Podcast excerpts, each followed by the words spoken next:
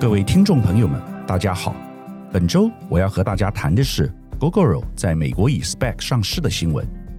上周这个新闻在《经济日报》和《工商时报》都是头版新闻，很多媒体都有报道。台湾虽然科技的能量在亚洲数一数二，但过去一直没有独角兽，也就是市值在十亿美元以上的新创公司。直到今年三月，出现第一家数位广告公司沛星 Appear。在日本东京创业板上市，这次 Gogoro 算是第二家。其实亚洲很多国家，包括印尼、新加坡，都已出现很多独角兽，唯独台湾没有。这个现象直到最近才有所改变。从好的观点来说，台湾终于有市值十亿美元以上的独角兽；但从不好的观点，却是跑到国外去上市，为别人作嫁。为何台湾最好的新创企业要出去？而不是选择在台湾上市呢？这是我想和大家探讨的重点。全球目前有超过七百家独角兽，目前超过百分之五十的独角兽企业都在美国，并有约百分之二十来自中国。各位可能不知道，亚洲南韩市场至今已有十五家独角兽。南韩纯网银 Kakao Bank 今年上市，股价第一天上涨百分之八十，集团创办人成为南韩首富。财富甚至超过三星集团继承人。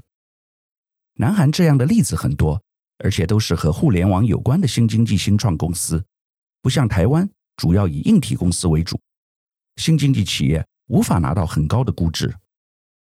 简单的说，亚洲各国都因为新创企业快速发展，在资本市场大放异彩，唯独台湾例外。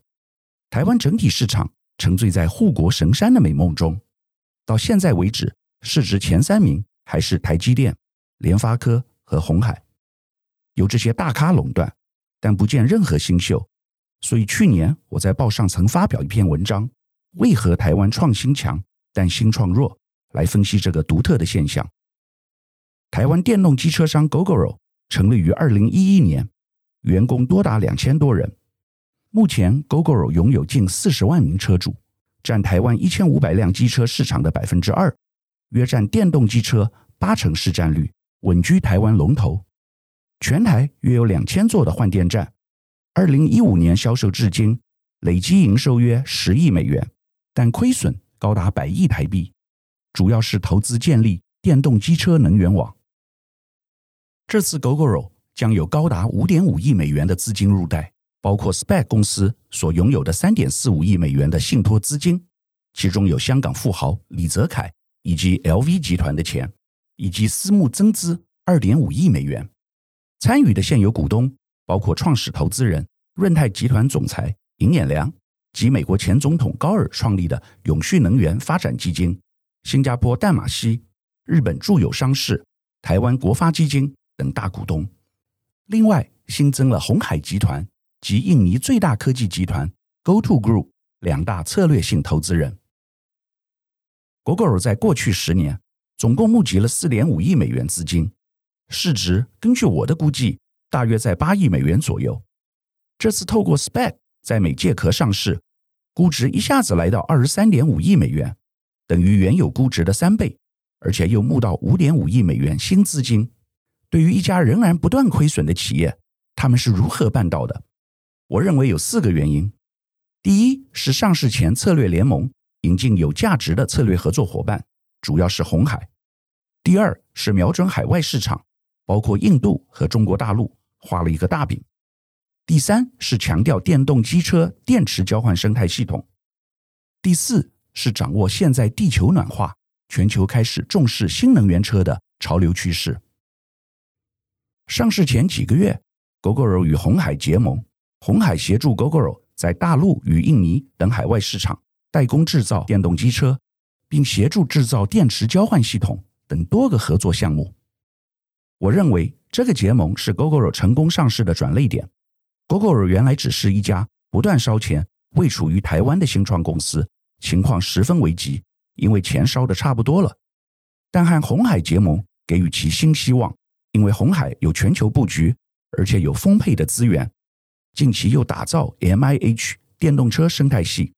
全球有一千九百家企业参加，但唯独没有电动二轮车，双方优势互补，因此一拍即合。很明显，在这个合作中，Gogoro 占的好处比较多。接下来，Gogoro 又瞄准印度市场。印度每年二轮车销售量达千万台，市场规模是台湾的十到二十倍。加上印度政府承诺，二零二五年之前，一千五百 CC 以下的二轮车要全面电动化。对 Gogoro 来说，印度庞大的市场、清楚的政策，无疑让它成为令人垂涎的猎物。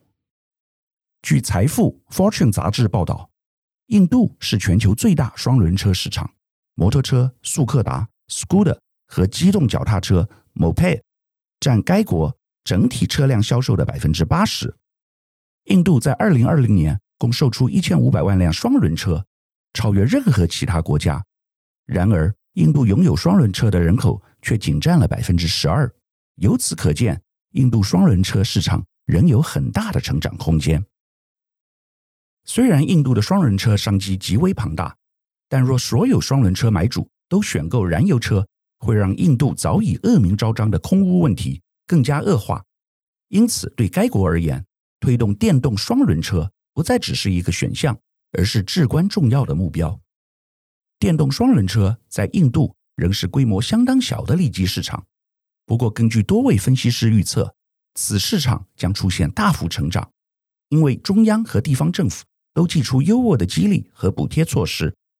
印度联邦政府在二零二一年六月将电动双轮车补助提高百分之五十，此前还曾调升电动双人车制造商的财务激励上限，从车辆成本的百分之二十调高至百分之四十。Gogoro 第二个瞄准的市场是中国市场，在宣布进入印度市场的一个月之后，Gogoro 马上再传前往中国市场，这次同样找当地人来合作。对象是中国燃油二轮车市占第一的大长江，以及全球电动二轮车市场市占第一的雅迪科技。讲好了发展海外市场的宏伟愿景，Gogoro 接下来描述它的电动机车电池交换生态系 Gogoro Network。上个月，Gogoro 表示，Gogoro Network 每月用户突破四十万人，有超过两亿颗的电池交换。全体骑士累计减少三亿公斤的二氧化碳排放量，相当于三千多万棵树一年的二氧化碳吸收量。这完全是在打减碳概念。很多人还是会把 Gogoro 当成机车公司，但该公司主管表示，Gogoro 要做的不只是如此。Gogoro 一贯以来的使命，不只是卖车，而是成为能源基础建设的提供者。先是与印度机车制造龙头 Hero。宣布合资成立智慧电池交换网络公司，接着又传出与中国机车制造商大长江集团、雅迪科技合作，近日更宣布与鸿海签订合作备忘录。大动作布局都是这个能源基础建设大计中的一环。Gogoro 公司的高级主管表示，电动机车做得再好，只要能源补充不方便，消费者便不愿买单。二零一五年。Gogoro 在台湾盖了第一座电动机车换电站，现在六年过去了，Gogoro 的能源补充网络已经相当成熟，全台有超过两千座电池交换站，换言之，已经形成电动机车基础建设平台。Gogoro 强调，未来公司将专注于加速 Gogoro 多元业务的全球扩张，包括独特且经过验证的电池交换订阅服务。智慧电池与电池交换站、电池交换网络管理系统等，但你看到了问题没有？这些都是未来计划。不管是印度市场、大陆市场，或是电池交换网，这些都是未来的故事。Gogoro 在台湾建立的电池交换网只限于在台湾，将来在印度和大陆需要重建。换言之，即使 Gogoro 在海外电动机车能大卖。但若没有电池基础建设，一切都还是无法起飞。虽然有这么多的问题，但 Gogoro 还是募得到钱，说明包装操盘相当厉害，也反映台湾主管机关和投资人缺乏想象力。在习近平近期整顿大陆民企的政策下，香港作为金融中心的地位正受到严重打击，因此未来台湾还是有机会。我们应该探讨。台湾作为区域金融中心的可行性。综合评估，台湾具有以下几点优势：第一是资金充沛，过去二十年台湾资金大幅流出，但二零二零年起，在中美地缘政治角力下，情势反转，台商资金大举回流，至今已超过兆元台币。第二，台湾经济前景转佳，二零二零年 GDP 成长高达百分之三以上，为四小龙中成绩最佳，也导致外资。加码投资台湾，不论是国际科技大厂如微软、谷歌，或是全球风电龙头如沃旭。第三是项目多，香港作为国际金融中心，虽然有许多资金，但本地并没有太多吸引人的企业。反观台湾，产业类型非常多元，除了科技以外，也包括绿能、生物医药、太空产业等。第四是地缘优势。台湾临近中国大陆，又讲中文，在外商希望和中国大陆维持关系，但不希望利用香港或大陆城市作为基地的考量下，台湾具有得天独厚的战略优势，而且没有其他竞争对手。新加坡距离太遥远。第五是金融服务业，台湾金融服务业发达。二零二零年十大企业集团中有八成为金融业，金控多达十五家。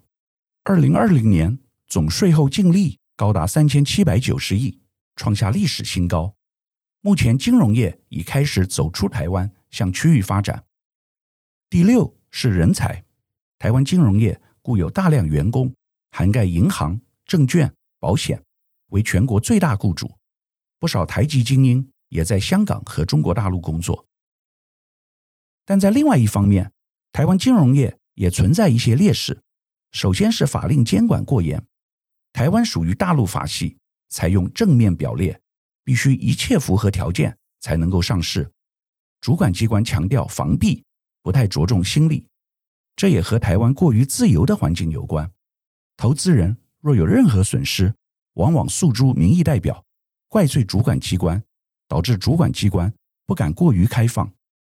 反观中国大陆主管机关，采用先行先试的做法。对于新型业务，可以先行开放试点，若表现不佳，甚至可以勒令业者强迫停业，这在台湾是不可能的。其次是不够国际化，台湾金融业基本上是台湾人的市场，服务台湾人和本土的企业。以往有外国企业来台上市，为近年已不再复见。此外，外资金融机构如保险公司及证券公司。近年也逐渐撤出台湾，台湾从业人员的语文能力及心态，当然也都是原因之一。再者是 FinTech 金融科技速度发展缓慢，和亚洲其他国家相比，台湾 FinTech 进程相对落后，甚至不如印尼、越南等新兴国家。主要原因包括台湾缺乏新经济的生态系，缺乏庞大的本地市场。此外，监理法规。相对过于严格。另外，台湾传统金控业者势力过于强大，也导致金融科技业者难以独立生存，沦为大型实体金融机构的附庸。最后，台湾金融业发展也受到两岸关系的影响。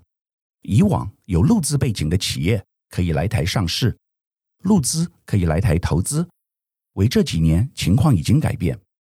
由于中国大陆和香港资本市场，快速发展，积极和新经济接轨，相对压缩了台湾资本市场发展的空间。台积电及其他半导体和五 G 概念股虽然表现亮丽，但大部分其他船产和中小企业股票却陷入交易量不足、无人关注，甚至沦为鸡蛋水饺股的窘境。从长期来看，如何塑造健康的资本市场结构，重建台湾资本市场的品牌及吸引力，实在有迫切的需要。总而言之，我的结论是，新创企业 Gogoro 在目前阶段到海外上市拿资金、讲故事，绝对比台湾机会要更好。终于，我们台湾又盼到了一家独角兽的诞生，但是选择至海外上市，而非留在台湾，这是我们需要反思的问题。台湾并非没有优势，但台湾资本市场对于科技新创产业的认同度。仍然相对的保守，以致无法满足更大的筹资需求。我们该如何提升政策、产业等配套，以打造一个对于新创企业来说友善又具有诱因的环境？从这次的 Gogoro 出走美国的新闻故事，值得我们一同省思。以上是本周我为您分享的趋势，感谢收听奇缘野语。如果喜欢我的分享，希望大家能够订阅、下载，以后直接收听我们的节目。另外，如果您想要留言与我分享您的心得，或是想要听什么样的新闻分析，欢迎到我们的脸书智门 SmartGay 留言，或是私讯给我。欢迎大家推荐给你的亲朋好友们，邀请大家一起收听。那我们下集再见喽，拜拜。